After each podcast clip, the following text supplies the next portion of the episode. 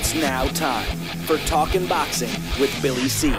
It began as a podcast, went live on the net, and transformed into a full blown empire. It's the only daily boxing talk show on the planet, hosted by the only guy with the balls to do it. Many have stepped into the ring, many have tried to take the belt, and one by one, they've fallen. Another victim of the undisputed heavyweight champion of Boxing Talk Radio. Talking Boxing with Billy C is on now. My style is impetuous, my defense is impregnable, and I'm just ferocious. I want your heart.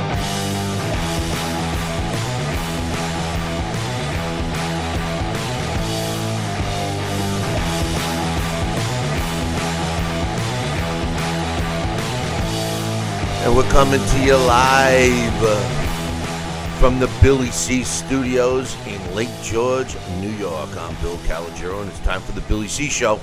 Good morning, good day, good evening. Whenever you listen, whenever you're watching, I hope you're doing okay today. Today's show is being brought to you in a part of by Sal's Neighborhood Pizzeria and Italian Restaurant located on beautiful St. Simon's Island in Georgia. Check out the website www.salsneighborhoodpizzeria.com or give my man a call 912-268-2328 912-268-2328 Find out why I go all the way to St. Simon's to get an authentic Italian meal. And speaking of my man, I hope he remembers to put his headset and mic on. But anyway, I was just I was just saying. I, I was just being you know, I'm silly like that sometimes. Not that there's a camera on him or anything like that, but but I'm just I'm just crazy like that sometimes. And speaking of St. Simon's, don't forget, join Sal and myself and some former world champions uh, on January 19th. We're billing it as our holiday party after the holidays or our after the holiday holiday party. Yeah, yeah, yeah. It's after the holiday holiday party. Yeah, that's what we're doing. And uh, we're going to have you be part of our next filming of a Billy C Boxing Revisited. We're going to show you not one, not two, not three, but four classic fights, and you're going to be able to watch them with us uh, on the big screen. And uh, we're going to sprinkle in some uh, celebrities there with us to join you, uh, some food, a cash bar. Hey, be there. January 19th, Sea Palms Resort in St. Simon's Island. So uh, check out their website, seapalms.com. Call them up. Tell them you want a room for the Billy C get together on January 19th. And finally, today's show is being brought to us in part by, you guessed it, my book. And until I sell a million copies, I'm going to keep billing it and selling it. Yeah, yeah, yeah. Get a copy of my book right now by visiting what did they put in my coffee? I, I, thought I was putting creamer in there. I think it's maybe the main topic of today's show. I'll get to that in a second. But buy my book. All right, it's on Amazon. It's on Barnes and Noble. Uh, it's on our website. Yeah, all of that stuff. Um, coming up a little bit later, we got uh, Dax Khan. He'll be joining us a little bit, and uh, I think uh, Alex Papali may be uh, stopping by and joining us as well. We will not be doing a blast from the past this week, but we will be uh, resuming that next week, along with uh, a uh, a new segment we're going to be doing, and it's going to be first of several new segments for 2018. And uh, to kick off the year right. next week we're gonna miss a day. Yeah, hey, we want we want you to feel like our show is just like it was on 2017. And speaking of missing a day, because the following week we're going to be missing a whole week. Why? Because I'm on, I'm going to be going down to St. Simon's. So if you want to hang out and talk boxing, you got to come on down to St. Simon's and hang out with me and Sal at Sal's restaurant because that's where we're going to be. You know, after we're done working and stuff like that. Anyway, today's show um, is brought to you by. Oh wait a minute, I think I already did that. Yeah, yeah, yeah. yeah. Oh, today's show, the main topic. This is why my mind is all over the place today. Thanks to my man, Coach he uh, turned me on, and what a what a bad uh, choice of words. He turned me on to this news bit yesterday, just before we went on air. Now today it's all over the place. But uh, uh Mike Tyson, former world heavyweight champion, one of my favorite all-time fighters. I mean, I, I think he's an all-time great, no question about it. I loved watching Mike Tyson climb the the ranks and uh, dominate the heavyweight division in his prime. Uh, Mike Tyson, who's been known to, let's just say, piss away his money. Yeah, yeah, I'll say it. You know, the guy made uh, almost 400 million during his active career. Uh, ended up claiming uh, bankruptcy and everything else, just like Evander Holyfield. But that's another story. Mike Tyson has uh, teamed up with a couple of guys, and he is now part of the marijuana industry. That's right. Mike Tyson is setting up a 40 acre facility in California uh, called uh, Mike Tyson. They call it the Green Rush uh, for the uh, for the for the pot that has uh, uh, just been legalized or available for more than just medicinal purposes in the state of California and several other states, but it's now finally on sale. You can go to a uh, a shop and say, I think I'll take some of that Panama Red over there. Uh, but uh, the truth of the matter is, it's called um, Mike Tyson. Uh, his new uh, uh, facility is called the Tyson Ranch. And man, Mike Tyson's always done things in an enormous fashion. This is no different. Joining me right now with his headset on and his microphone turned on to get his thoughts on Mike Tyson uh, entering uh, the marijuana industry. Ladies and gentlemen, boys and girls, childrens of all ages, please welcome Sal Rocky Senicola. What's up, Sal? I'm completely innocent of all these charges. Yeah. Uh, what do you think? What do you think? Well, I mean, I, you know, I, you know, Cheech and Chong doesn't have anything on uh, Mike Tyson. What do you think about this? Well, I'll, I'll tell you, I, I never tried marijuana, never tried to do anything. But I tell you what, I made a ton of money yesterday in my Scottrade account. Uh, I invested in a lot of marijuana. So did I. I, huh? I, I did too several months ago. And I'm yeah. looking yesterday. I'm looking at. I'm watching my account. I'm going, what the hell is going up? Right? I go. I'm Maybe looking at the. Later, let's compare stocks. I, I, I tell you right now. I'm looking at. I'm looking at the. Uh, I'm looking at the Dow. Right. And I'm going, yeah. well, it's only up 30 points. I mean, why why is mine going up so much? I, I look at it and I went, oh my God, it's all the it's all the weed uh, um, accounts I have. I said they're all going up, you know, and uh, uh, that was nice. It was a nice little nice little jump for me. I, hey, I don't have the money like you got, Sal, so you probably had a really good day yesterday, huh? Well, no, I, I, had a good day. It was it was a good day. We all had a good day. Uh, it was interesting because uh, you know they passed that law in California to, to, to, do just what you just said. You know they're opening up shops, they're legalizing it across the board, and uh, for for recreational as far as everything else. And uh, you know there's a lot of people that uh, people are going to say that California is going to go to pot, but but uh, I don't know. We'll see what happens. But yeah, it was it was an interesting day uh, in the Dow yesterday with these little stocks of uh, marijuana and all kinds of things that they use and can do with it for medicinal purposes as well as recreational right now. So uh, yeah, it was interesting. We'll see what happens today if there's a pullback or if it continues to thrive and go. I don't know. I hope it keeps going higher and higher and higher. Higher and higher. Get it? it. Get it? Ah, you know, but uh, uh, I hope I hope it continues to smoke the market, Sal. You know, but uh, where's Cheech and Chong? Uh, yeah.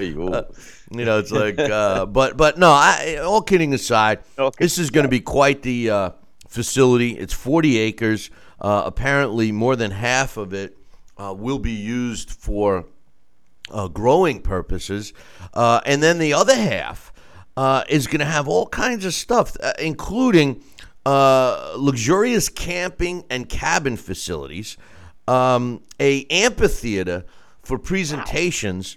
Uh, and speaking of presentations, some of them are going to be on uh, how to grow. Uh, and Mike Tyson uh, apparently is going to be teaching some of these sem- seminars, which is uh, I'm just uh, it's got to be ridiculous. I'm I'm, I'm I'm I'm I'm happy for him. I really am. I'm happy um, for him too. A hydro feed plant and supply store, an extraction facility, an edible factory, a garden with water features, and and a lot more. Uh, edibles are doing very well. You know, uh, I was talking to somebody. I, I, you know, I, listen. You never. You say you never tried marijuana. I, will admit. Not only did I, I try, I inhaled. You know, and I and I and I enjoy. I enjoy it. I think that it's uh, it's better than than alcohol in terms of safety, et cetera, et cetera. That's a whole nother story. But uh, the truth of the matter is, is um, you know, I, I think that overall, it's going to be uh, a, a, good uh, good venture for Mike Tyson.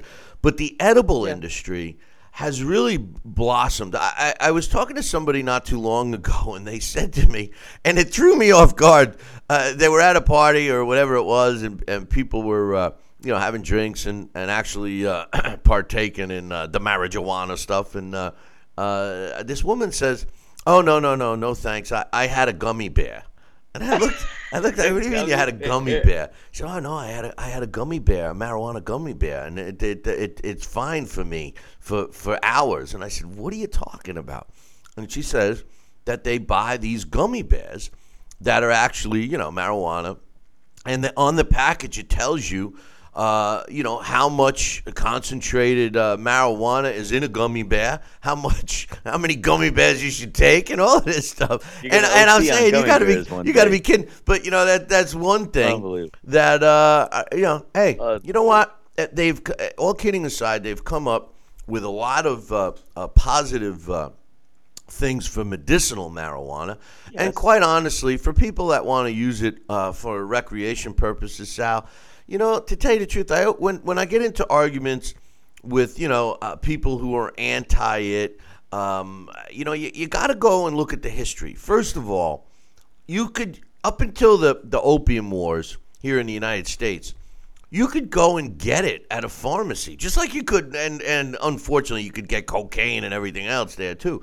Um, but when it was put on the uh, list of banned substances, what bothers me about it is that it's on the list as uh, the same danger factor as cocaine or heroin, and, and that's ridiculous. That is totally ridiculous. Um, as a matter of fact, I think heroin is less because some people uh, uh, are prescribed it or something with, uh, with with cancers or something like that. I, I really don't know. But I always, when people start getting into the argument with me, Sal, I always say one thing. I ask them one question. I go, "How many people do you know that smoked pot or ate a gummy bear and went home or brownie. and beat the hell out of their wife. You know, I, I mean, I, you know, none. It's, it, I mean, but that happens regularly with alcohol. You know, uh, there was an interesting t- statistic that I read uh, uh, late last year. Late last year, like late you know, last two, year, two weeks ago. Like last you know, week. Yeah, yeah, it was like last week. Um, about uh, uh, alcohol versus marijuana and and there was something like 38,000 deaths uh, contributed. This test was taken in 2014. 38,000 deaths related to alcohol in 2014. Zero deaths related to marijuana in the same year. I, I mean, what do you think? I think it's an interesting topic, and uh, but but I will tell you, we've always been taught in my school system that marijuana was the gateway drug to other things. How do you feel about that? Well, to be honest with you, I think that that's uh, uh, BS. You know, I mean, you know, it that was what they pounded down our throats years and years ago. They used to say stuff like, "Oh, you know, smoke one joint and it's equal to smoking a pack of cigarettes. Oh, your lungs will be this and that." Well, that was before they were doing testing, and a lot of the tests weren't able to be done because it was on that banned substance list. But over the last several years, specifically almost 20 now, um, they've been doing extensive research. And you want to know? They have found zero, zero negative uh, aspects of, of marijuana. Even smoking it, you would think would do damage to your lungs or something. And it doesn't. It's actually an anti uh, cancer.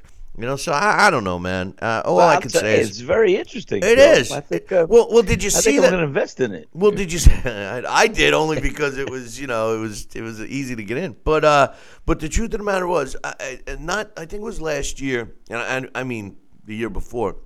Yes. They did a they did a show on uh, this this kid, and I think he was out of New Jersey for some reason.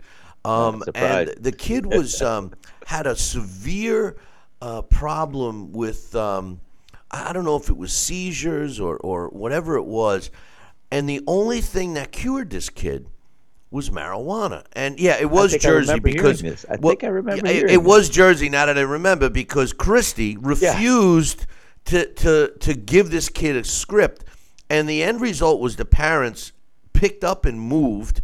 And, and they moved out to uh, California or Oregon or whatever they could get the medicinal stuff for this kid and it was a miraculous turnaround. I mean, once they started, and the kid's not smoking joints; they're giving it to him in in uh, oil form or pill form or whatever they're doing.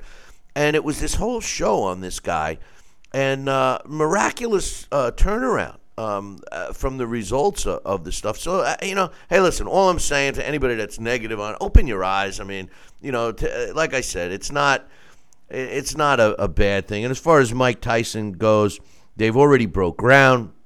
They're in a town uh, outside of uh, Los Angeles. Uh, I guess uh, uh, maybe an hour's drive, two hours drive out of Los Angeles. It's in a small town, a population of fifteen thousand, and uh, the mayor of that town um, is one hundred percent supportive. They they had a big cutting of the ribbon ceremony yesterday, and all this stuff. So I mean. Um, I, I think that it's going to be uh, good for Mike Tyson. Uh, apparently, he's playing a, a, very active role. And uh, speaking of uh, marijuana stocks, they're forecasting by 2020, which is only two years from now, Sal, that the California alone, the California state marijuana business is going to reach $7 billion. If the government can't see revenue being made here, I, I don't know, man. What's your thoughts? Well, I think as long as the government sees revenue and sees taxation with participation, I think uh, I think they're going to uh, allow it to uh, continue and to enable it. And I think it could be a large revenue uh, income stream for a lot of people and a lot of uh, taxation going on here. No, I, hey, if it's medicinal purpose, uh, I, I, think it's it's phenomenal if, if they really are finding that many attributes as far as what it can cure, what it can do, what it can prevent, what it can ease. Um, so I, I, definitely, hey, let's let's uh, let's let it run its course and let's hope hopefully see it being uh, directed in the right fashion. That's all. Yeah. Well, you know, I mean, uh, I, anything that Mike Tyson does that that um, you know, can help him.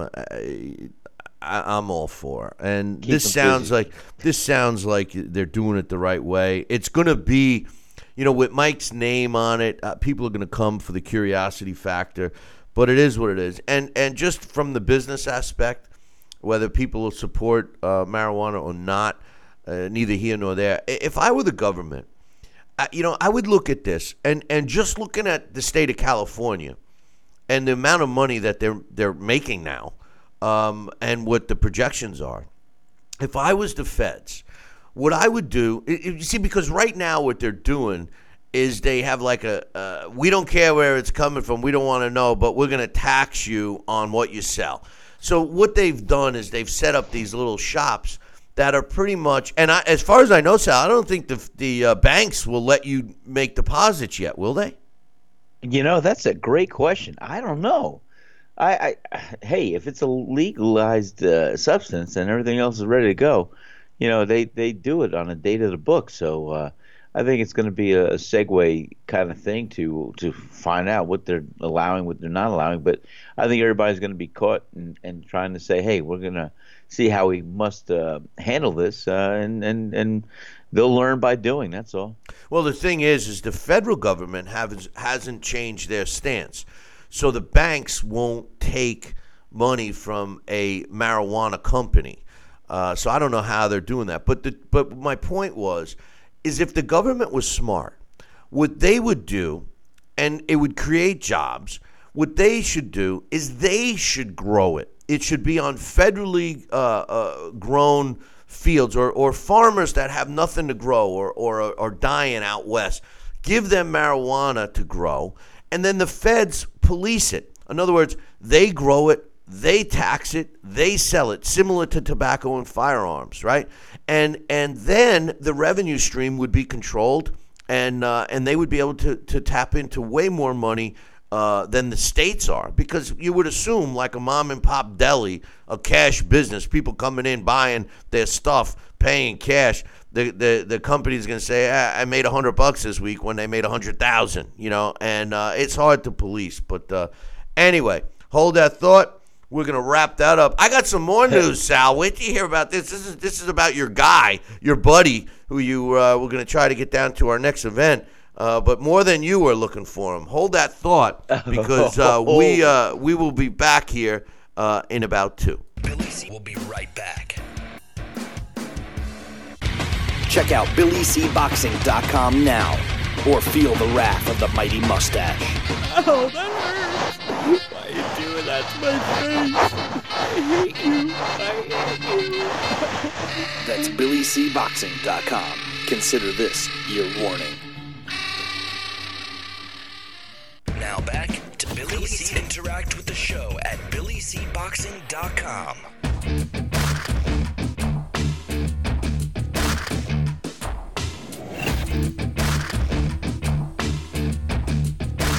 And we're back. You're watching and listening to the Billy C Show. Glad you could be with us.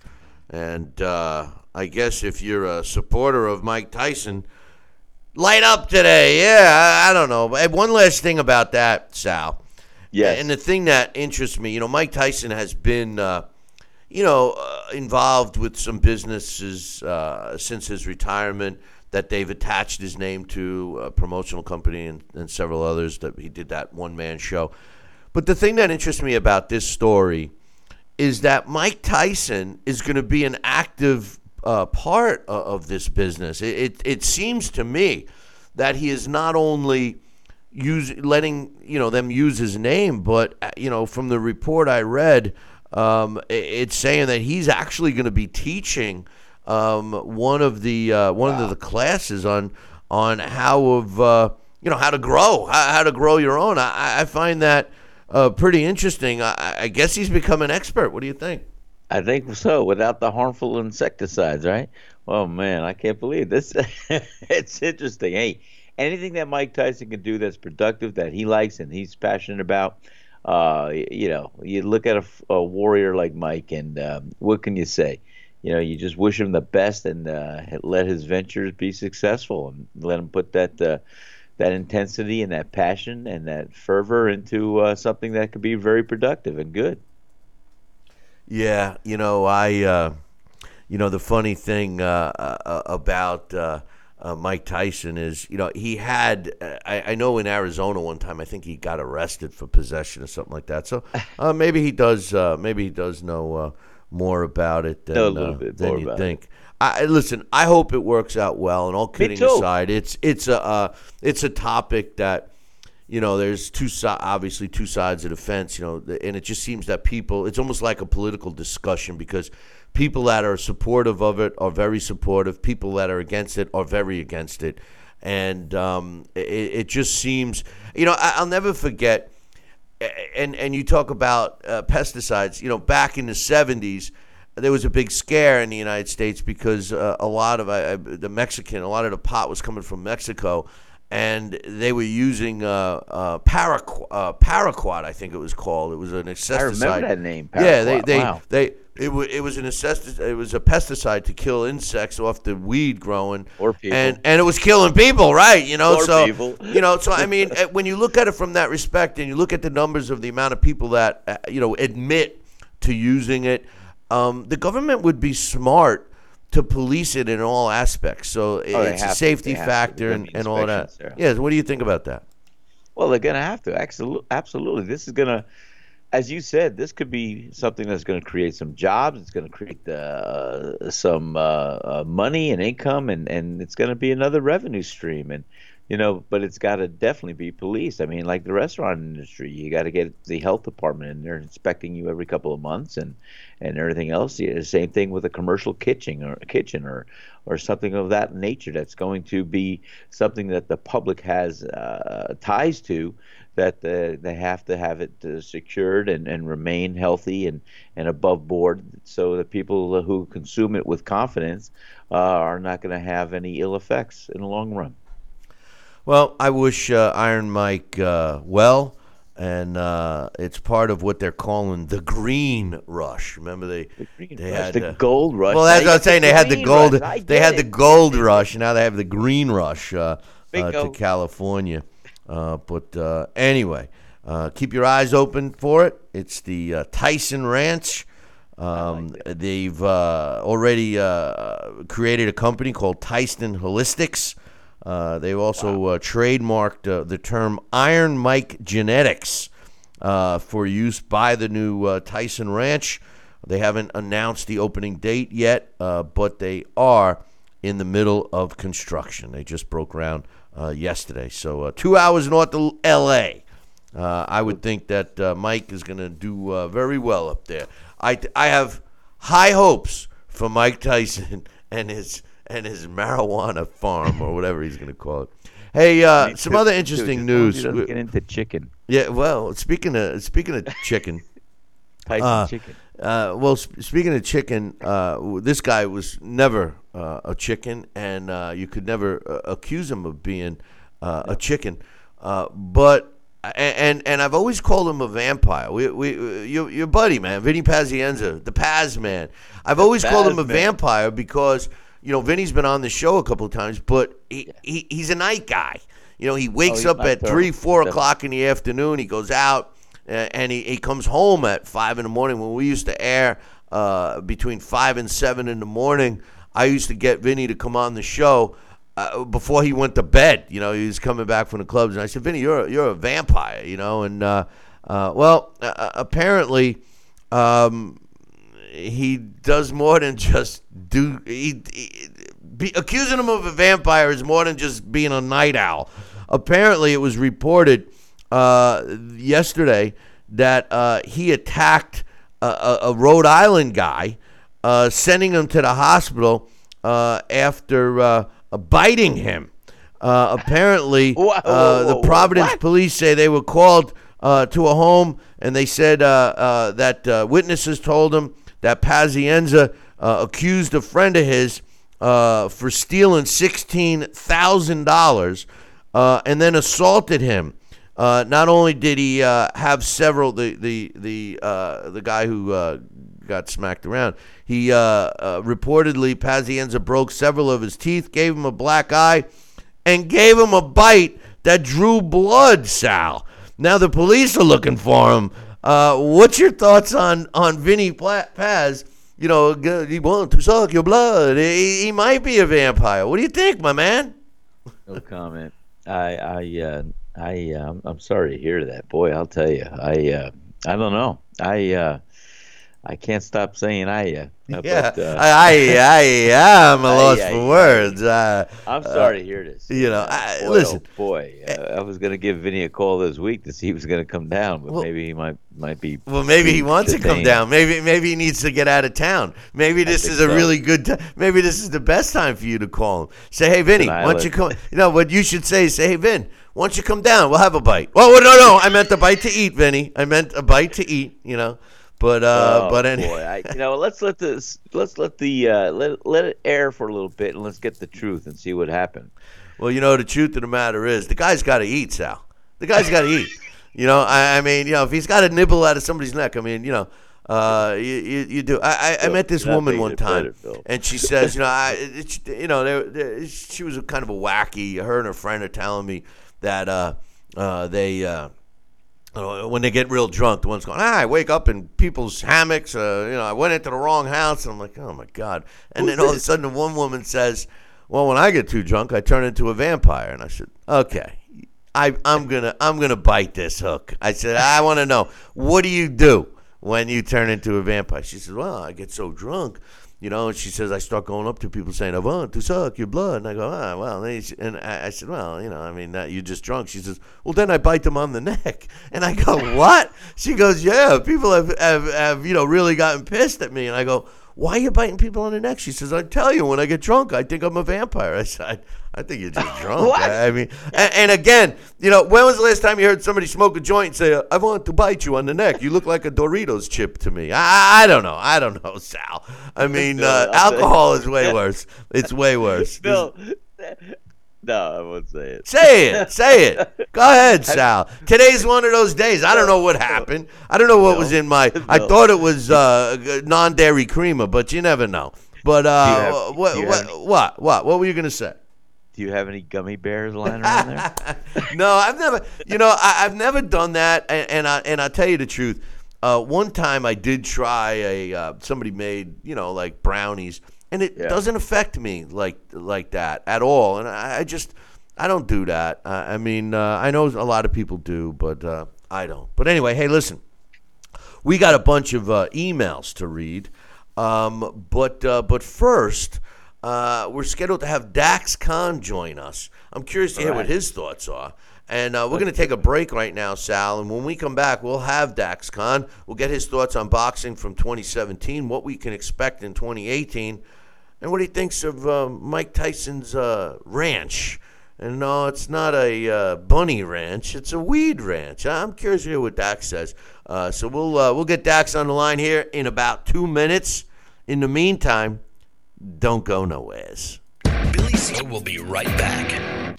Now back to Talking Boxing with Billy C., the only radio host man enough to take a punch from Mike Tyson. Wait a minute, man. Hold, hold, hold on there. Jeremy, man, uh, I need you to take this one, all right? Wait, what? What? No way. I, I, I can't do this. Need I remind you I'm Billy C, damn it? Now put on that mustache and get in there. Hey, hey, look at me. I'm Billy C.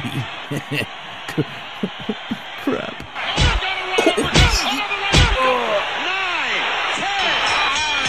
The undisputed heavyweight champion of Boxing Talk Radio. It's Talking Boxing with Billy C. Now back the show at BillyCBoxing.com.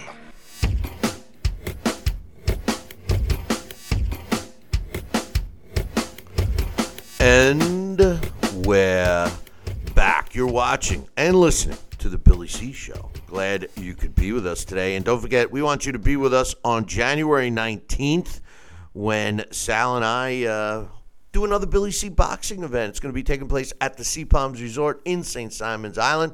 So check it out, seapalms.com. And uh, give them a call and tell them you want uh, you want to be part of the Billy C event on January 19th. We're going to show you not one, not two, not three, but four classic fights. Uh, and uh, we'll have uh, some food there for you, a cash bar. You don't want to miss this. Join us January 19th. Speaking of joining us, joining us right now to get his thoughts on uh, boxing in 2017, what to expect in 2018, and what he thinks about Mike Tyson's new pot farm. Uh, Dax Khan joins us. Dax, what's up, my man? Happy New Year. Good morning. Hey, happy New Year's. Just tell everybody told Sal happy New Year's. How was your New Year's? My New Year's was good. I don't know what they put in my coffee today. I think Mike Tyson stopped by. But uh, uh, what's first before you get into uh, your your final thoughts on 2017 and uh, what we should expect in 2018?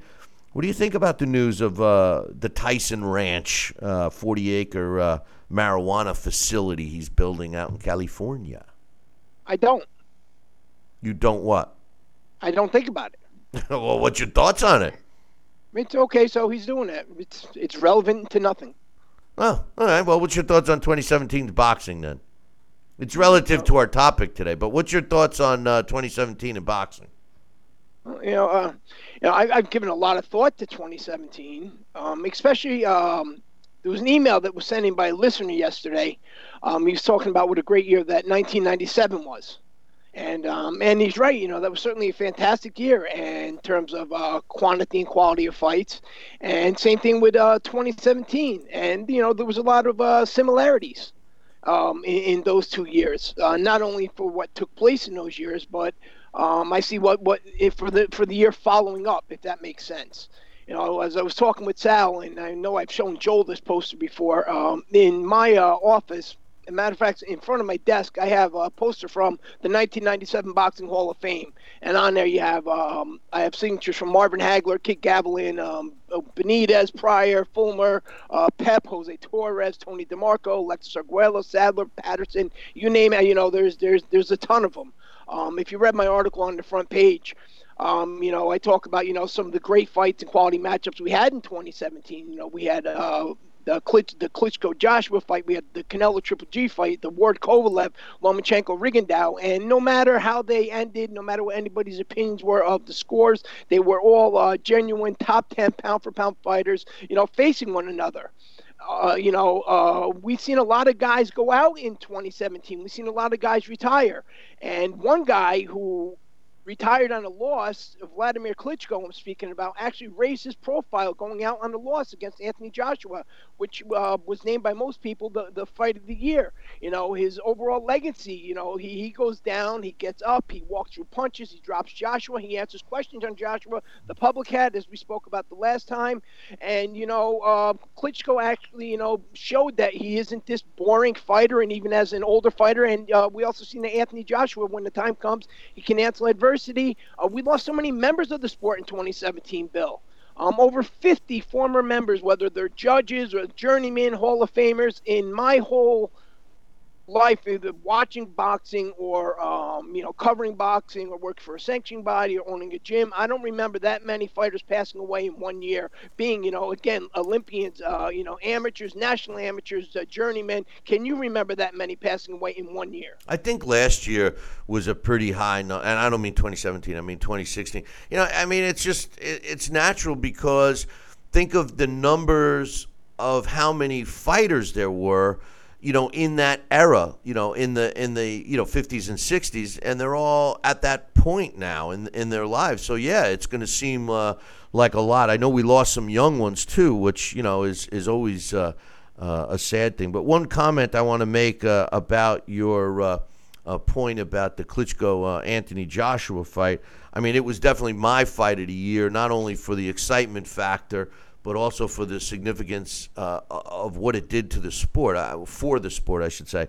But one thing I, I, I do want to comment and make clear, you know, Vladimir Klitschko, and I agree with what you said.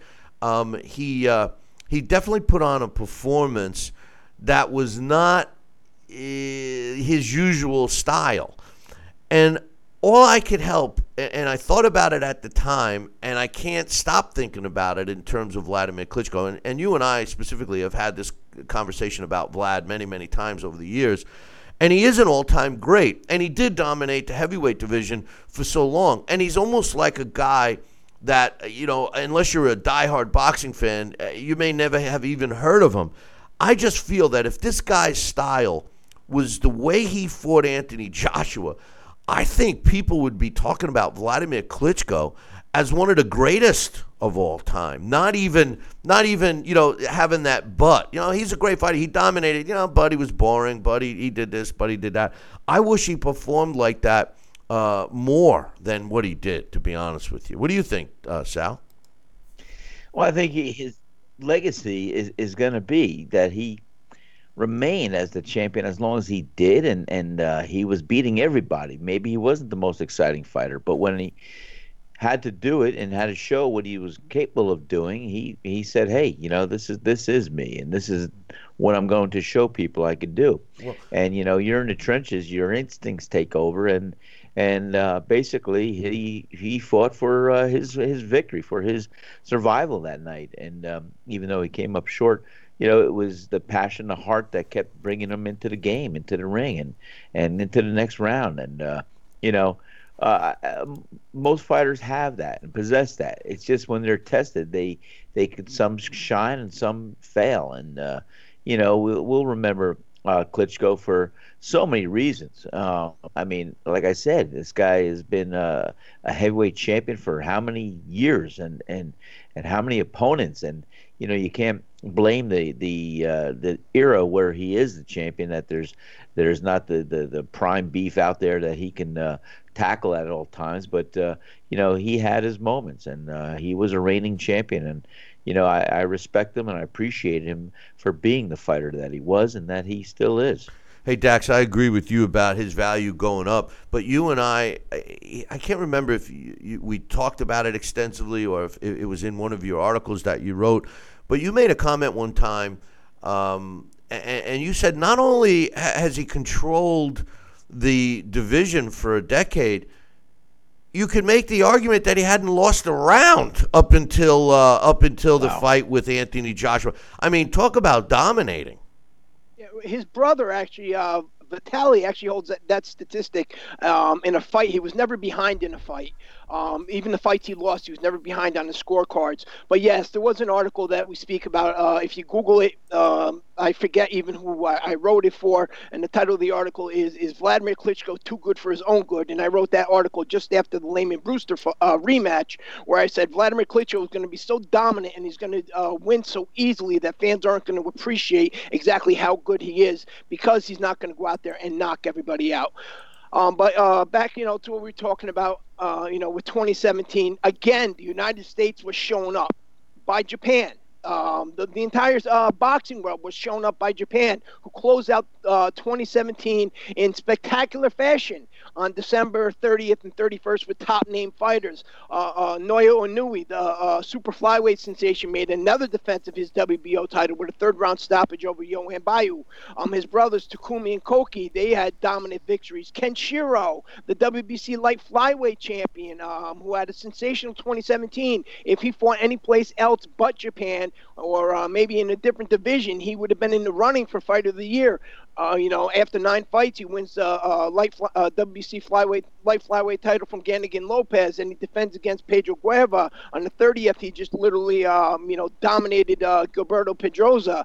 You know, um, uh, he's going to be back on the Superfly 2 card. You know, so these guys here, uh, you know, the United States again has been shown that there's a difference between what's going on here and the way the fans are looking at the sport here and, and the mentality of the promoters from here than the rest of the world. Um, you know, something interesting I learned about Ken Kenshiro um, you know, his birth name is Kenshiro Tajara. You know, um, when he tried to register himself uh, to be a fighter, he tried to use his first name only, Kenshiro. And remember back in the old days that fighters like to use monikers or they uh, like to use nicknames, but the Japanese Boxing Commission denied that request. So uh, Shiro, to uh, overcome this, because his family didn't want him to use his last name, uh, they didn't want him to become a fighter. He broke his first name up into two parts, Ken and Shiro. Oh, interesting. Oh, you know, uh, just to comment on on what you said uh, about uh, USA uh, uh, and Japan. You know, uh, Japan has found that niche with the New Year's, the 30th, 31st, the, the New Year's Eve Eve and New Year's Eve fights. I think they're the only place that really does it on a consistent basis. And I agree that it shows you the level of support from the fans because let's face it, here in the States, the fan base does not go and support the sport of boxing in any way, shape, or form on holidays. And I'm talking about going to live events or watching it on TV. And quite honestly, you know, the UK, which I think has taken over the sport and is is you know uh, spreading here its wings here to the states with the uh, addition of uh, promoters uh, coming over here to promote. Um, they don't do it either. So I think Japan found a little niche, and I'm glad that they're keeping up with it. And the way they have, just like you mentioned, uh, Dax, they, have put on some good shows. Last year was a, was a good event too. They had, I think, four or five uh, world championships over those two days, and uh, they've uh, they've kept that ball going. And I think that that is their little niche. I, I don't see anybody competing with Japan for quite some time with the uh, New Year's Eve Eve and New Year's Eve uh, night fights or, or especially with any division, in my opinion, under bantamweight. Um, but uh, you know, that, what does boxing need to have happen in 2018 for it to be just as, if not better than 2017? You know, so, some major changes have to be uh, taken, not only in the promotion stance, but uh, the media stance and the fans' point of view stance. And uh, you know, we're all responsible for that. Whether um, by all responsible, I mean by uh, you know broadcasters, television networks, you know, shows like ours, um, you know, writers, uh, magazines, etc. You know, in 2017, Robert Guerrero, Orlando Salido. Juan Manuel Marquez, Miguel Cotto, Vladimir Klitschko, Andre Ward uh, retired suddenly, Timothy Bradley all retired. Um, were some on the downside? Absolutely. Um, you know, guys like Bradley and Marquez didn't even fight in 2017. Um, Marquez not even 2016. Uh, and that sudden announcement of Andre Ward, the fact that all this took place at one time literally changed the uh, the landscape of boxing. Okay, these guys weren't fighting actively, but that official announcement changed that landscape, and it kind of put up a banner that said the new era has officially begun. Now that question is, Bill Sal, Will boxing allow a new era to begin? Will the fans allow it? Can the media, most importantly, allow it? And can we all get over this bad habit that we see time and time again? Can we stop recycling the same names? Can the media stop recycling the same names, whether it's TV, whether it's uh, internet, whether it's magazine, all for um, the the uh, sake that what the promoters do is they know already that these names are going to draw in the readers and they use these names to get the readers in there or to start promoting a fight and then they're not building on the other names because the readers have become bored or the fans have become bored with watching these same guys because they're not performing at that same level. Can boxing change this habit to make 2018 a sensational year just like 2017 or even be able to sell fights that aren't even on um, that pound for pound status but you know fights that at one point in time we'd sit down and watch and say, you know what, this was a good night of fights, even if the guys that were fighting aren't guys that you knew offhand just by uh, their names on the screen. Well, personally, um, first of all, I, I agree 100%. The, the, the retread, which I like to call them retreads, um, is terrible for the sport.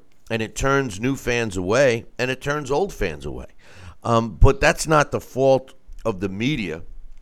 Uh, I think that that's the fault of the promoters because, I, like I've said years ago, promoters don't promote anymore. They're lazy. They don't want to do the uh, like Sal has referred to in the past, grassroots promoting, knocking on the doors, uh, doing uh, doing you know what made boxing so popular in its heyday. Uh, now they they go to social media. That's it. They hope that it all uh, works, and then when it doesn't, they blame the sport. Ah, the boxing's dead. Ah, the fans aren't interested. Well, they're not promoting and making you feel. You know, a lot of people talk negatively of Don King, but Don King made you feel that if you didn't go watch one of his shows, you were missing out on something big. That's called promoting. That's something that the promoters today don't do. Now, as far as the fans are concerned, you know, a lot of these younger fans, and, and uh, the three of us have talked about this a lot, are just not uh, educated in the sport. They believe what they read, they believe what uh, they think they're seeing, etc., etc. I think that if uh, young fans just getting into the sport would go back and, and spend a little time learning about some of the past greats and why they were great, I think that they would uh, uh, agree that the, the sport needs to go back in that direction. Now, with that said, I think we have the capability with the athletic ability of the fighters of today to be in one of the greatest eras ever. The problem is, are they willing to fight? And I think when you get rid of those names, especially the names that you mentioned, with the exception of Orlando Salido and some of the Warriors, uh, but guys like Andre Ward, and like I said the other day, even Floyd Mayweather, um, when those guys are added a mix their cherry picking ways, their boring styles. When they're out of the mix, everybody else seems to step up their game because they want to fill those slots, fill those voids. And in order to do so, they have to perform. And that's really the beauty of this sport. You don't need to get in front of a mic or in front of a camera and demand respect and say you don't get the recognition you deserve and you're this and you're that and you're everything else the sport of boxing is is is pretty good at giving the accolades deserved based on the performances. And I think that that pressure, Dax, that you mentioned, is on the young fighters' shoulders. And I think for the most part, with with the uh, you know exit of some of the names that you mentioned, uh, I think that we have a good group, and I think they are willing to fight each other. I think 2018 is going to tell the story. To be honest with you and and we do have a great group of fighters, and we have a, a, group of young talent coming up. But again, it's the combination of what the promoters put out, what the networks put out, and what the media puts out. Um, especially how all that incorporates into social media, and that's what the, gets the fans circulating and talking. Uh, you know, unless we start talking about more than a few fighters collectively or, or the whether or not promoting a few fighters collectively because we know that these this small talent pool are the ones that are going to grab that attention. The sport isn't going to uh, uh, have you know these same types of repeat years. Uh, for a perfect example, Vasyl Lomachenko and Anthony Joshua, while both are uh, you know two arguably biggest superstars in the sport right now and are definitely uh, you know worth talking about on a regular basis, there needs to be a limit. Whether or not it's the media, what they say, or the the YouTube, or how the uh, um, the networks place it out. You know, Vasyl Lomachenko and Anthony Joshua, who don't have 30 combined fights between them, so they have the same accolades as Ray Leonard, Alexis Arguello, Lennox Lewis, Mike Tyson, Vladimir Klitschko. It took them, oh, you know, Salvador Sanchez. That took them a whole career to develop. You know, boxing. What we need to really stop doing is prematurely declaring fighters the greatest of all times based off one, two, three, four wins. You know, we have to, um, you know, stop putting these unreasonable expectations on what, what you know, what we want from the promoters on a regular basis, or what we want from the TV networks on a regular basis and we have to stop clinging to just two or three fighters because what we're doing in that is we're actually we're, lowering the talent pool on our own and on the opposite side what we do is we seem to feed into negative attention lately. We talk about this TMZ type promotion or WWE type promotion. How many times over the last year was Adrian Broner and his nonsense, whether or not he had a gun, he was um, uh, you know, for attention, saying he was going to shoot himself, or he was getting in trouble for drinking and driving, or uh, uh, Gervonta Davis not making weight and and calling women names. Did they make headlines? Um, can boxing, you know, again, it, it's the same thing where you know they're drawing uh, the networks and the media are drawing the fans into there. They know that these younger fans are uh, easily um, uh, attracted by you know such behavior. So this is what we're using to build up ratings. But yet we go and we ignore the guys that should get the attention. An example on that would be uh, Billy Joe Saunders. Okay, there's understandable. There's a lot of questions on Billy Joe Saunders even after the David Lemieux fight. But before then, Billy Joe Saunders, because of his uh, personality, you know, he turns a lot of guys off. But you know, now that Billy Joe Saunders has called out Triple G and Canelo, Triple G and Canelo are continuously still doesn't matter whose uh, fault it is. They're both having this problem on making this rematch happen. Now, when Saunders goes out there after a sensational performance like he did over David Lemieux, what's going to happen is the boxing media and the fans and uh, the networks they're going to blame Billy Joe Saunders for not fighting a Triple G or fighting a Canelo when Triple G and Canelo have no interest in fighting anybody, let alone each other, unless there's that certain payday for. We can't continue giving this negative attention uh, to the guys who aren't doing their job and then sit there and rob ourselves, rob the sport of the guys who are actually out there trying to do exactly what you said, be warriors and fight and uh, try and uh, fill these slots that aren't being filled. Um, uh, we're putting ourselves more or less in a stalemate. Luis Ortiz is another prime example of that. Um, the Luis Ortiz uh, PED debate, whether or not it was a prescription, um, he didn't tell the uh, sanctioning bodies, and he didn't tell VADA beforehand. So that's why uh, the Deontay Wilder fight never went through. The WBA doesn't let him fight, but the WBC is allowing him to fight now. This was, you know, uh, four, five, and six months. This was in headlines at least twice a week. Then we have a WWE type incident after. Um, Luis Ortiz comes back and he fights a less than mediocre Daniel Martz. You know, we as boxing as a whole, we criticize this WWE incident. We criticize these actions. We criticize both sanctioning bodies. But you know something? We spoke about this on a regular basis. But what we should have been speaking about is Daniel Dubois the six foot five amateur standout that they're already whispering now after five fights that you know what in 10 more fights he'll beat joshua and wilder both. Can boxing allow ourselves to start broadening out talking about the fighters for the right reasons ignoring the negative attention and letting the sport expand? Because as the sport and the superstars and this talent pool starts to lessen then you know what the money coming in for these promoters and the tv network starts to lessen and the interest of the fans starts to lessen because because you know what? They haven't been introduced to this wide talent pool, and then all of a sudden, boxing gets set into this, you know, this, uh, you know, sort of abyss. You know, uh, the the interest gets lost, and in this TMZ and in this social media era and in this uh, YouTube era, what happens is the fan base starts going elsewhere. Does that make sense? Well, first of all, I, news is news is news. I mean, it's not just boxing. Uh, I hear your what your point is, but when these idiots do something that gets them, uh, you know, front page. Uh, you know, maybe some of them and some of their fans thinks it's cool when they get arrested for this or that, the other thing, but it's not. But I think the moral of everything you said is that the sport of boxing is starved for characters. What made boxing so popular at, at, at you know in years gone by was that we had characters to relate to, good or bad. You know, Mike Tyson is a great example of that. You know, people either loved him or hated him, but he was a character. Sugar Ray Leonard, Marvin Hagler, you know, obviously Muhammad, Ali. Ali. Yeah, you know, all these guys. that's something that we don't have anymore, Sal. And I think that these younger uh, fighters, they're they're trying to develop it, but they have so many people part of their team and whispers in their ears, you know, that that maybe they don't make the right decision, or they're saying to themselves, "Hey, this is my life. I risk my life getting in the ring. I want to make the money," and and and then they look at some previous guys with the success and not just mediocre success big time success, like Floyd's financial success. You know, other fighters want to emulate that. Human nature is to, you know, follow success. And, and if it works for somebody, it could work for you. And I just think that the sport is starved for characters. And I think if it's given an opportunity, Sal, I think that they can come back. What do you think?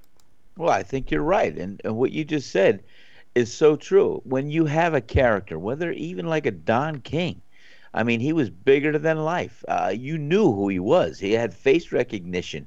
He had his self-touting behavior that was uh, that was bigger than life, and and this gathered and and, and uh, fans around and people in the sport that uh, wanted to hear what was being said, what was being declared, and the same thing with fighters.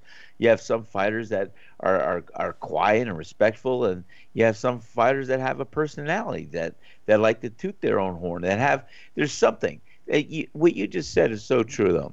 We we need the kind of fighters that draw the fans to the game. And I'm not saying they have to be completely off the wall antics and things like that. No, but they have to have some type of personality behind their punches uh, that that will attract the people to the game that uh, wow, this guy said that. Well, let me look at him. Let's see what he's about. You know, those are the things during the uh, past eras that that were always bringing the casual boxing fan to the game. So you have the purist that's going to watch boxing no matter what because they love boxing, they love the art, they love the skill level, level, they love the skill set, and they want to see a good uh, competition between two combatants. But you also will attract the secondary or the tertiary or the casual fan that, that wants to see a personality. So there's a lot that goes on, and there's no secret formula. It's just you know the stars haven't had the alignment that as they, they did with the past decades or past eras. So you know we uh, we're waiting for those kind of personalities to develop and to to get the, to the to the uh, attraction and the, to the media to see what people are going to say. Hey, what's this guy about? Hey Dax, I got less than thirty seconds before I got to take a break. quick question. And, and we have those. Quick, and, and we have those. Uh, quick question. Dax, to you is the fact that um, we do have characters today. Uh, Yeah. However, they are negative characters. They're caustic. Um, They're- you know, they're- yeah. do- where's the line? You got less than thirty seconds. we, we just have to draw the line of not you know focusing on two or three guys. We have to build the guys up from the bottom to the top in all ways like we used to. Mike tyson's a perfect example. You know the only reason why mike tyson's being spoken about in this marijuana form is because mike tyson was such a dynamic fighter and then he um, actually you know even with his worst and lowest times in the public you could relate to him as you know a genuine person you've seen him evolve as a person and that's why mike tyson still remains a, uh, a superstar a global phenomenon even away from boxing. And we have a lot more of these guys today except you know what there's just not being uh, marketed right because it's all about that old mentality and it's all about you know the, the right now it's nothing about with the future and, and you know that's just, uh, that's my biggest issue with the sport if boxing can tone that down a little bit you know look for 2018 to be better than 2017 if not then just look for a lot of complaints Dax, thanks for your time. We'll see you. Uh, are you coming on again this week? Um, I don't know. Well, if not this week, we know we're going to see you Monday. So uh, All right. have a We'll good see you one, my man.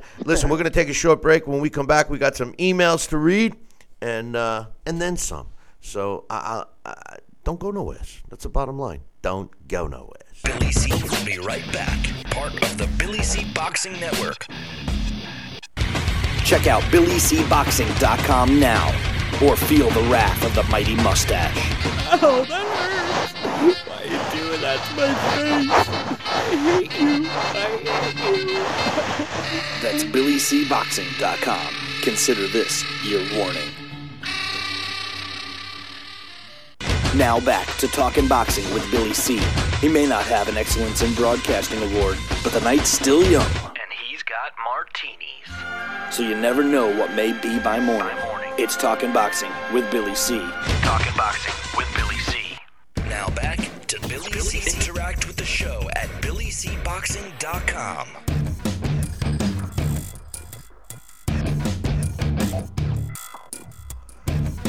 And we're back. You're watching and listening to the Billy C Show.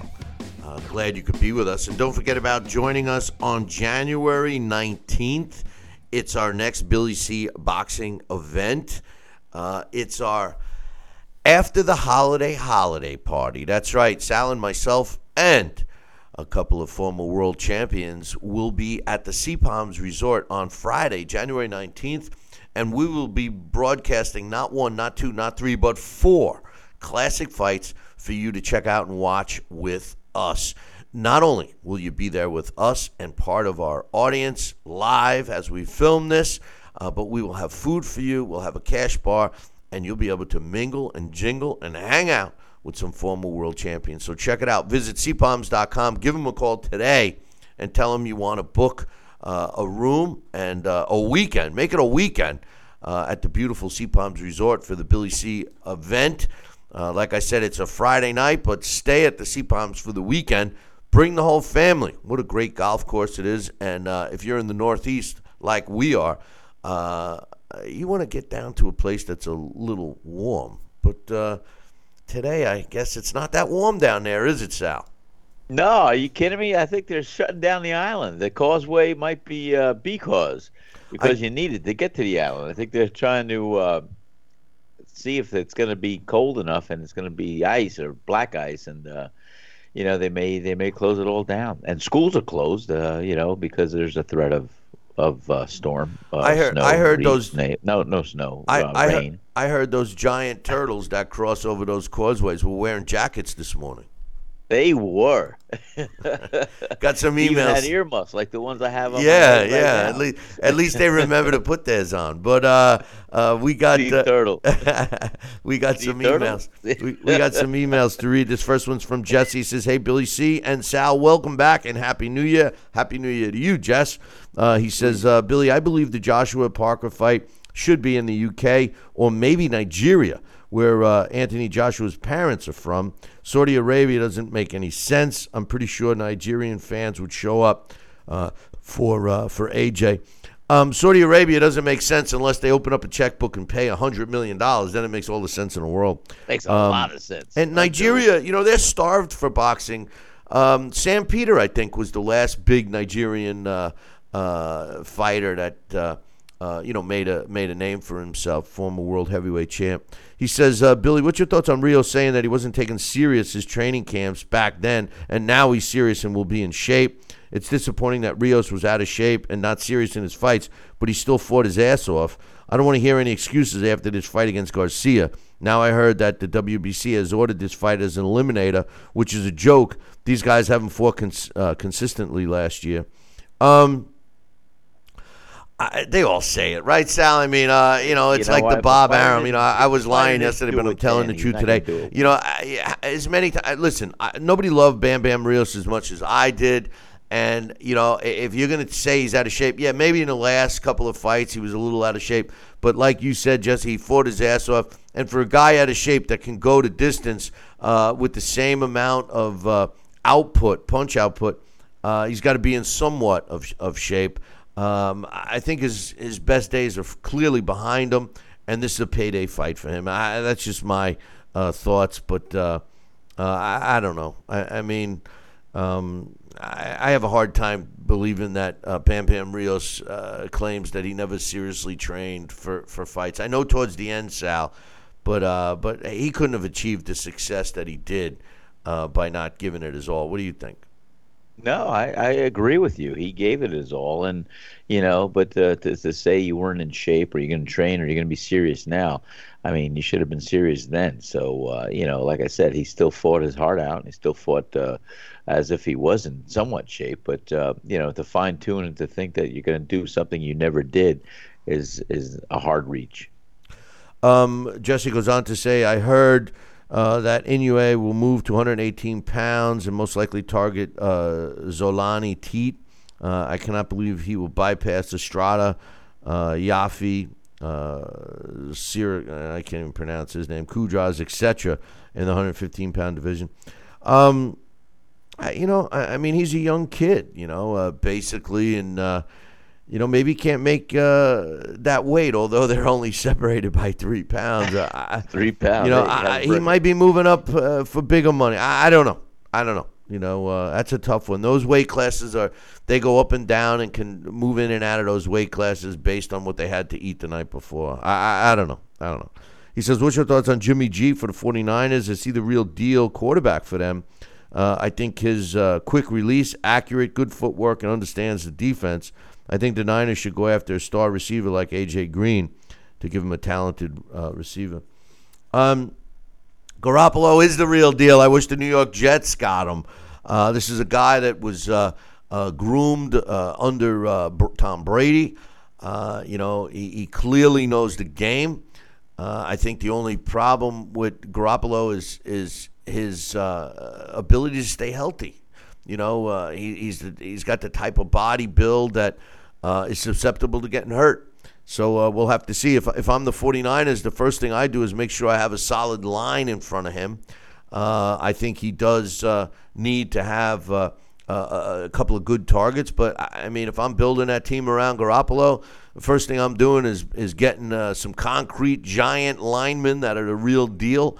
I'm giving them a, a, a threat at running back and uh, you know work into a draft, uh, work into a receiver, a couple of receivers. Maybe look at the draft. You know, uh, an AJ Green kind of guy is going to cost too much money. It'll take away from building other aspects of the game and the, uh, for the team. I think that uh, they need to focus on the line for him. They need to give him a running back, and they need to have a lights out defense. Um, but then again, so does every team, right? But uh, thanks for the email, Jess. Uh, another one is from my man Mitch. He says, uh, "Hey Billy C, one great fight of 2017 that people seem to have missed on the list of fight of the year candidate was uh, Hurd against Trout. Uh, it wouldn't it wouldn't have won, um, but a lot of people forgot about it. I, I agree. That was a great uh, fight. Trout did well for for why it and Hurd showed me how big that division is. Junior middleweights, those guys were monsters. He says also T- TC Terrence Crawford answered some questions about fighting bigger guys with his Instagram photo uh, that I've attached below, and he showed sent me a, a photo of uh, Terrence Crawford Sal uh, on a scale weighing 170 pounds, and he wrote next to the weight, "I can't wait to start." Uh, training camp. I'm feeling a bit heavy uh, 170 pounds. And then uh, Mitch says, uh, as you can see, he's 30 pounds over 147. And to be honest, was always bigger than his opponents on fight night. You know, Sal, one thing I've always said, and I know you agree, uh, and it's something I, I, admired about Floyd Mayweather. You know, if, if you want to be a great fighter and you want to be a, a champion, you can't balloon up. And even Terrence Crawford, I mean, I know it was the holidays and stuff like that, but you know, you could say what you want about Floyd, and I certainly have said many things about the guy. Um, but the truth of the matter is, is he was never more than a few pounds over whatever fighting weight he decided to fight at. I think Terrence Crawford isn't doing himself any favors by ballooning up 30 pounds. 30 pounds is a lot of weight, don't you think, to lose in a training camp? Well, it is, and you know, especially uh, on a frame that maybe isn't used to walking around carrying it. So, you know, he ballooned up, and a lot of it, you know, let, us take for granted, a lot of it is going to be holiday weight and just uh, bloating and just uh, everything else that's that's uh, involved with the feast of the festivities and consuming everything you can. And I mean, that's the mentality and mindset. It's like a feast or famine sometimes with some of these fighters. You know, you you have your incentive and you have your your reward, and you know whether you eat a gallon of ice cream as a reward or or this and that, it does add up and it does take a while to to peel it off. But if this was just holiday weight after he had, uh, you know, uh, his last fight and, and things like that, he shouldn't have that much difficulty. Believe me, he could peel it off.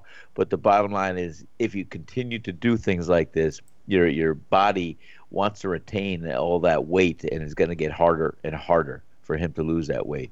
So let's hope he just has a little bit of a binge on this uh, holiday uh, spew, spree, and, and now he can get serious and take it off. But no, no fighter should do that to his body day in day out or after each fight or so. It takes a toll, takes it, everything else, and that what you just said about uh, Floyd Mayweather is so true. And most most trainers, you know, I remember them saying, "Hey, you got to always stay within striking distance of your weight. You got to always stay in shape because you never know when that opportunity is going to come." And you know, you really do have to do that, and that's it. You know, Ricky Hatton uh, was uh, famous for really blowing up between fights, and he was an exception to be able to get down to weight.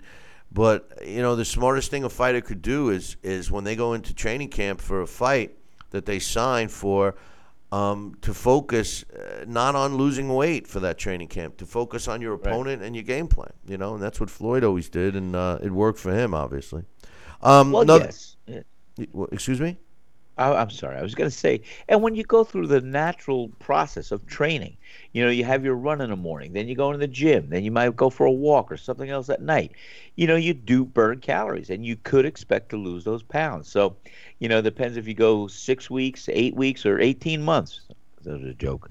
Uh, you know, you have to you have to plan out how much you're going to lose, what you're going to consume, and and you know, you're going to lose two pounds a week. You're going to lose this. You're going to lose water before the fight you got to find also what you're most comfortable uh, weight class. I mean, where where do you feel better? Do you feel better fighting at 147 pounds and then maybe going into the ring that night at 154 or 152? You know, so so a fighter's got to know himself, and a fighter's got to know where he is at his best. Um, we got another email. This one's from uh, your buddy Raheem. He okay. says, hey, uh, Raheem. He says, Good morning, Billy C. and Sal. This is Raheem. Hey, Raheem. uh, he says, Happy New Year to both of you guys. 2017 was great for me. Pacquiao versus Horn. Uh, Chocolatito against the guy I can't pronounce his name. Uh, Joshua against Klitschko. Lomachenko against Rigondeaux. And he, he's got to always bug me with, you know, he throws in Mayweather McGregor uh, for the record was the best. You know what? Um, it wasn't a record, Raheem. It's a scam. That 49 and 0 was only significant towards the heavyweight division. Talk to your father about that. But anyway, he says uh, now 2018 is looking great. Uh, my upset of the year is going to be Parker knocking out Anthony Joshua. Parker's 24 0 with 18 knockouts, and he's a WBO champ. Parker's young, fast, and has a great jab. He's got a good hook, and he's quick on his feet. He's always in shape, and he had a great amateur career. I think Parker is a younger version of a young, faster Klitschko. And we saw what happened when Klitschko downed Joshua. If Parker does the same, uh, Joshua will not make the 10 count. Oh, here's a football question. My Bears are in need of a coach. I want them to pay Nick Saban whatever he wants because Saban is the best coach of all coaches. Will NF teams go after Saban? I think my Bears should at least call him. One more question. Have you read The Art of the Deal by President Trump? It's a great book, and I think that the president did great promoting fights, and I think that uh, he did great in 2017. I like that I will be getting more of my money in the new tax plan. Um, first of all, I'll address the Parker issue. I don't think Parker's going to knock out Anthony Joshua. Um, as far as um, the football question, the coaching uh, question, um, Nick Saban. Now I'm a big Alabama fan, and I love Nick Saban as a college coach. Um, but Nick Saban has already tried his foray into box into uh, professional football uh, in the NFL. He was a coach for the Miami Dolphins. Did not work out well. Some coaches, their nature and style of coaching, will only work on the college level, not because they don't know what they're doing, but because of the players that they have to coach. In college, the players change. They rotate every four years. They got basically a new team. And those players are students, they're kids. And they're trying to achieve to make the NFL when they get paid. They're not getting paid in college. So the teams revolve around the coach. The coach is the man. In the NFL, the teams have a tendency in today's era to revolve around the player. And the reason why they revolve around the player is because the player is costing the team $100 million. So what happens is you get a player that doesn't like a coach. The coach is costing him a million dollars. The player is costing him 10 million for that year. And they get rid of the coach because it's a financial move. Um, I don't think that Nick Saban should do anything but coach Alabama. And not because I'm an Alabama fan The reason is because the guy's making big bucks. He's like a god in Alabama. He's the the the record shows it. His success shows it, and you're starting to see other guys move to the NFL. I mean, uh, move from the NFL into the college ranks. Um, you know, yes, we do need a new in- infusion of uh, new blood uh, in uh, in the NFL. But until the coaches have some power over the players, it's not going to work. Those kicking the ass coaches like Bill Parcells and even Bill Belichick don't work in the NFL anymore. The reason why Bill Belichick does is because he's got a couple of handfuls of rings, and people respect that. When you get a coach that comes in, he could be the best college coach in the history of the sport, but if he's got no Super Bowl rings, the players aren't going to respect him. Uh, don't count on Nick Saban going to your Bears, Raheem. And as far as uh, um, reading uh, uh Trump's book, uh, I have to be uh, honest when I tell you that I did not read Trump's book, but I do agree that he did a great job promoting fights in the 80s and early 90s. he was influential in the sport. And, you know, contrary to what a lot of people think, I think he's doing a good job as president. I know he says a lot of stupid stuff, but Sal, as, and, and as far as the tax plan, nobody knows what's happening with that tax plan. So you're gonna have to wait a whole year before that comes into view. But I, I don't know, not to get political, Sal, but I think he's doing a good job. The economy's doing well. The job rate, uh, you know, jobless rate is down. Um, it seems he seems to be creating jobs. I, I think a, a lot of the negativity is from the media and from a lot of younger people that just have drank the Kool Aid from their professors uh, in college. That's what I think. What do you think? Well, there you go again. Uh, I'll tell you what. I think he's doing a great job. I think he's got a challenge. I think he's doing things. He's shaking things up.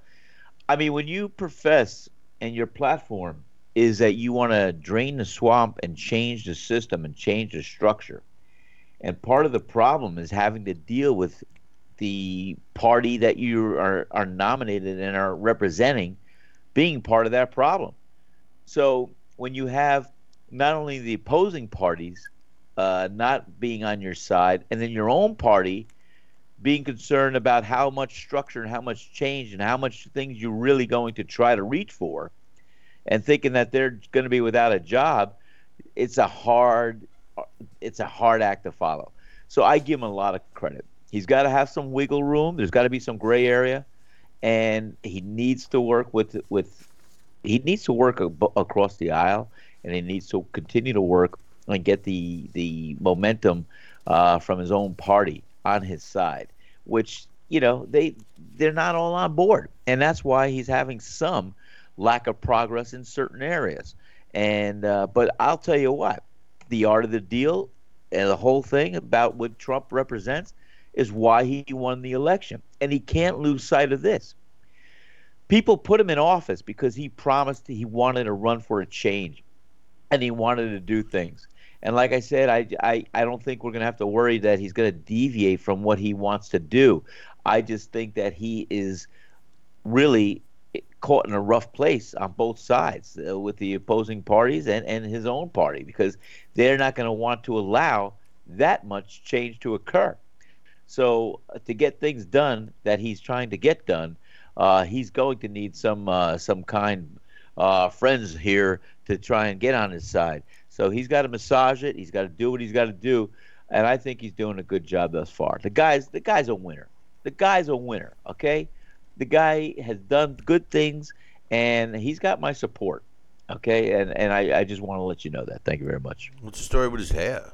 I mean, why is it a different color? well, you know, I think I think they allowed someone to grab that on on on. Uh, I don't know if it was Hillary Clinton or somebody, but they allowed somebody to grab that hair, and that is real hair. I'm, I'm just, I'm, my point is the color. Some The days, color, hey, some days know, it hey. looks blonde. Some days it looks orange. Some days it looks gray. I think they got to stop spraying them with whatever they're spraying them with. But anyway, we got one more email. This one's from my man Johnston. He says, "Hey Billy C and Sal, the latest news on this side of the pond is that the AJ Parker fight." Uh, uh, let's see, news on the part of AJ Parker fight from Eddie Hearn and AJ, plus the WBA. He says Eddie Hearn confirms that the fight is close and that the New Zealander will not be able to handle the pressure.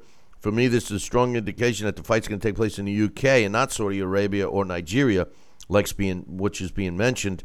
Uh, when he talks about pressure, he surely means fighting AJ and the weight of the home crowd. Hearn said, "Can Parker deal with the pressure? That's only something we'll find out on fight night." He'll never have or never will experiencing anything like this. Only the special fighters are capable of experiencing it and rising above it and actually performing. I don't think Parker will crumble, but will he lose his head? Quite possibly. These are all quotes from Eddie Hearn. Uh, he says if he doesn't and he can ex- uh, execute his game plan, then he may be a, a, very special talent. I think Parker is a lot better fighter than he gets uh, looked upon uh, in his last, especially his last couple of fights. Everyone in boxing knows that, but can he handle that performance under that sort of pressure? That's what everybody's asking because we know AJ can. Uh, as far as the rematch clause, the rematch isn't for Anthony Joshua's protection. If he wins, he's going to make an absolute fortune in the rematch. It's a good fight, and Joe, if Joe loses, we'll do it again, no problem. Uh, it's a carrot to show uh, Anthony, uh, I mean Joseph Parker, what's possible. It's an incentive for him to take the fight. If he beats Anthony Joshua, then the first fight he'll want is a rematch because it'll be the biggest fight in boxing. If he does win, uh, he's also going to be the biggest star in the sport. Uh, Joshua said, and I quote, negotiations are tough, but in terms of the love of the sport, I won't let this get in the way from achieving my goal because legacy is important to me, and I think we're achieving something special. To hold all the belts has never been done before, so I won't let negotiations get in the way of securing my legacy and what I could achieve in boxing. I think we're 95% of the way there, uh, completing uh, our deal with Joseph Parker. Uh, now, uh, Johnston says one point about the WBA. They've made now made Alexander Povetkin the mandatory challenger after his recent win over Christian Hammer. I know this is no shock, but I think this will throw a spinner in the works for any potential rematch or any other big fights uh, over the summer. Uh, this is why I think AJ needs to forget about collecting all the belts, uh, as he will never be able to keep them all at once and give the fans what we want, and that's Wilder or even Tyson Fury. He talks legacy. Uh, well, he needs to push the fights, not concentrate on the belts. If anything, he should ditch the WBA belt. The WBA is a joke, a good example of their money grabbing antics and complete utter ignorance to boxing uh, and its fans since 2011 when the WBA decided to recognize two world champions instead of one. The WBA has made more loads of cash and sanctioning fees, hence, this is why they'll never have one champion. If you fancy a laugh, as of Wednesday, here's their top 15. Alexander Povetkin, number one. Fres Oquendo, number two. Fres Oquendo hasn't fought in over three years. Uh, Jarrell Miller, number three. Kubrat Pulev, number four. Trevor Bryan, number five. Christian Hammer, number six. Dillian Whyte, number seven. Alexander Ustinov, number eight. BJ Flores at number nine. Wow. Guillermo Jones at number 10. Uh, Guillermo Jones is 105. Uh, Otto Wallin at number 11. Brian Jennings at number 12. Lucas Browne at number 13. Johann Duhaupas at number 14 and Kyotaro uh, Fujimoto, uh, number 15, uh, from the guy. He's, I was mad at him. I, well, I wasn't mad. I was fooling around with him. He says, from the guy that's dead to you. Um, I, I think Johnston makes a great point here, Sal. Uh, these top 15 are is a complete joke. What do you think? Well, yeah, they they are. I can't believe it. And, you know, that's the WBA. WBA. Yep. Wow, with Bob's approval, that's what we used to say it stood for. But uh, I'll tell you what, that, I I don't approve of that myself.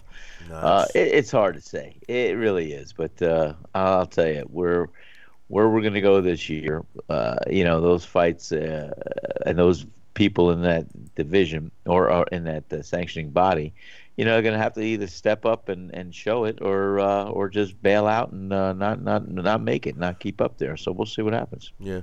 Listen, we're going to take a short break. When we come back, uh, we got a couple other things to talk about, uh, and then some. So uh, don't go anywhere. Billy C will be right back.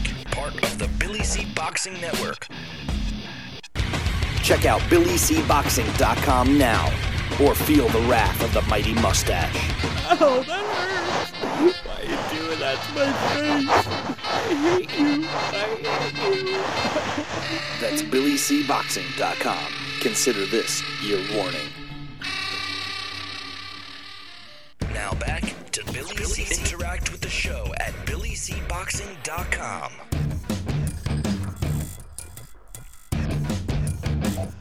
And uh, we're back. You're listening to the Billy C Show. Hey, glad you could be with us. And don't forget to be with us on January 19th. That's right. We're going to be down in St. Simon's Island again at the beautiful Sea Palms Resort Hotel and Conference Center. And PGA Golf Course, I may throw in there. And Sal and myself are going to be hanging out uh, with uh, some former world champions. And we want, you, we want you to join us. We're going to be showing not one, not two, not three, but four former classic fights that Sal and I are going to call for you. And you're going to be part of our live audience while we film it for our next Boxing Revisited episodes. And uh, while you're enjoying those four classic fights, mingling and hanging out with former world champions, you're also going to be able to eat and have a cash bar available. So why would you want to miss it? You missed it the last time. Don't miss it this time. Get a hold of the Sea Palms. Go to seapalms.com. Reach out. Tell them you want to book a weekend for you and the family. January 19th is the event, but save yourself some time for Saturday and Sunday. Get out on a golf course, enjoy some sun and the fun with Sal, because he'll golf with everybody, right, Sal? I'll golf. I'll golf. Shoulder uh, separation and and and uh, torn torn tendon and all. I'll golf. Yeah, okay. Now, now you got to. You don't want to make an excuse not to golf, but But but I got a but I torn shoulder. Reel, I, I can got a. reel in a rod. I- No, I got- I, I know, I got- can golf. I golf. Definitely. I love golf. I'll drive the cart. I'll drive Hey. the cart. You try. You give me a couple of gummy bears. I'll drive the cart. All right. I'll hold your beer. well, listen, Uh. I, I want people to uh, uh, make sure you understand that we are uh, uh, back. Uh, better than ever in 2018. We will be unveiling some new segments that you guys are going to love. I know it. Uh, we did not do a blast from the past today, uh, but we will be back uh, with that uh, normal next week. And speaking of next week, we will be off one day next week. It's only Tuesday um, for some stuff that I had to update. But the following week, the week of January 15th, we will not be doing a live show because I'm going to be in St. Simon. So if you want to come down earlier than the 19th, come on down and join Sal and myself uh, at Sal's restaurant.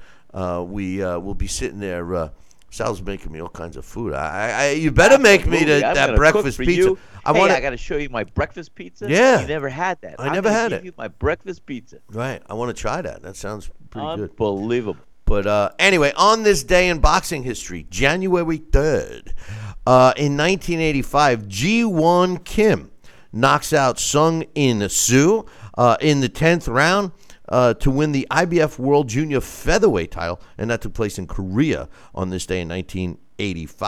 On this day in 1928, Newsboy Brown, they just don't come up with names like that anymore. Newsboy Brown wins a 10 round decision over Johnny McCoy to win the California World Flyweight title, and that took place in Los Angeles, California, on this day in 1928.